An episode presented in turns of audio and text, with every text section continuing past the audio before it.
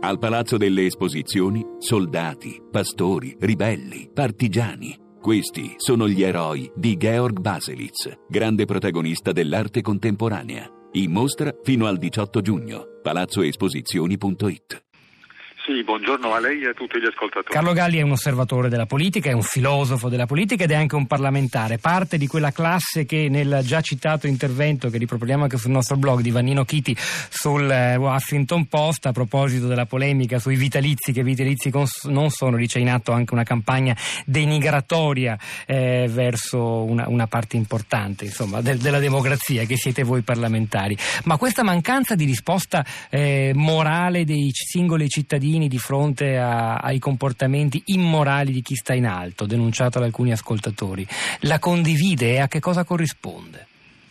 Guardi, siamo ormai all'interno di un gorgo eh, populista che è difficilissimo fermare, anzi è impossibile fermare.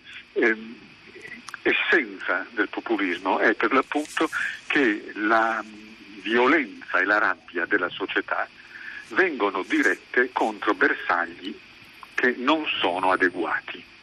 Eh, il, il problema è che da circa 40 anni le società occidentali e particolarmente quella italiana sono sottoposte ad un'azione di eh, logoramento del vincolo sociale, un logoramento che nasce da scelte di politica economica ben precise che possiamo definire nel complesso il neoliberismo.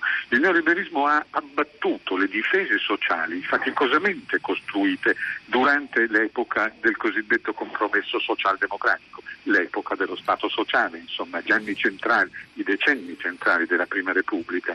La distruzione del vincolo sociale, del legame sociale, delle difese sociali, che vuol dire la precarietà dei posti di lavoro, vuol dire le pensioni messe continuamente a rischio, vuol dire i sacrifici, vuol dire l'austerità.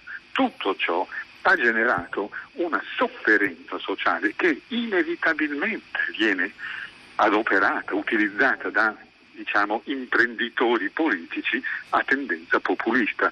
Noi non possiamo entrare nel merito della discussione perché la discussione sugli stipendi dei deputati, sugli stipendi delle alte cariche dello Stato, nasce da tutt'altro, nasce da una sofferenza sociale reale se non cominciamo a ragionare su questa, sulle sue cause, sui metodi attraverso i quali la possiamo eventualmente rimuovere, saremo condannati a parlare in danno. Ma mi perdoni, se così stanno le cose, se dunque la, la ragione vera della rabbia non è lo stipendio eccessivo di un giudice, ma il, il, l'economia neoliberista che ha ridisegnato la società occidentale eh, secondo, attraverso lungo diversi decenni, perché allora il discorso politico che ha più successo è quello che punta contro i privilegi della casta e non invece quello che va contro il neoliberismo. C'è da dire che in realtà questi due discorsi ora si stanno fondendo, lo ha fatto perfino Trump, il che è paradossale essendo un multimiliardario.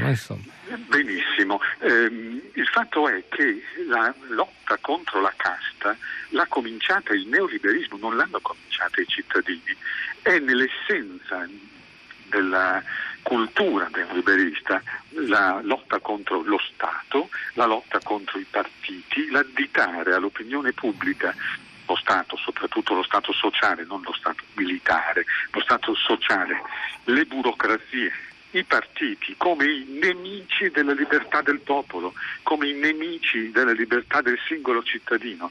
Questo è stato il trend intellettuale degli anni 80 e degli anni 90 e questo non è stato populismo dal basso, è stato il populismo delle grandi agenzie intellettuali comunicative di tutto il mondo occidentale. Noi, noi sappiamo, c'eravamo, che La società ciò... non esiste, era Margaret Thatcher se eh, non ricordo male, no? La società non esiste, non esistono i corpi sociali intermedi, i sindacati, non esistono i corpi politici intermedi, i partiti, o meglio esistono, ma sono soltanto macchine burocratiche che sfruttano i cittadini, macchine burocratiche corrotte.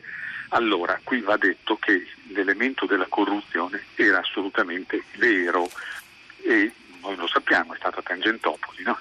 eh, e tuttavia c'era un elemento di strumentalizzazione evidentissima da parte del chiamiamoli poteri economici costituiti che come ovunque in Occidente, anche in Italia, hanno prima di tutto voluto sbarazzarsi dei politici, dei sindacalisti, cioè di coloro che potevano eventualmente essere un argine al loro potere.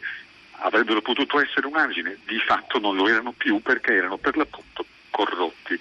Ma poi la grande promessa di benessere, una volta che lo Stato sociale fosse stato abbattuto, una volta che i partiti fossero stati ridimensionati, che la politica si fosse trasformata nell'elezione plebiscitaria di un capo, cioè il, il, metodo maggioritario sul quale abbiamo tentato. Dobbiamo chiudere Galli, sì, si può sintetizzare. Tutto, tutto, tutto ciò è stato smentito dalla grande crisi del neoliberismo.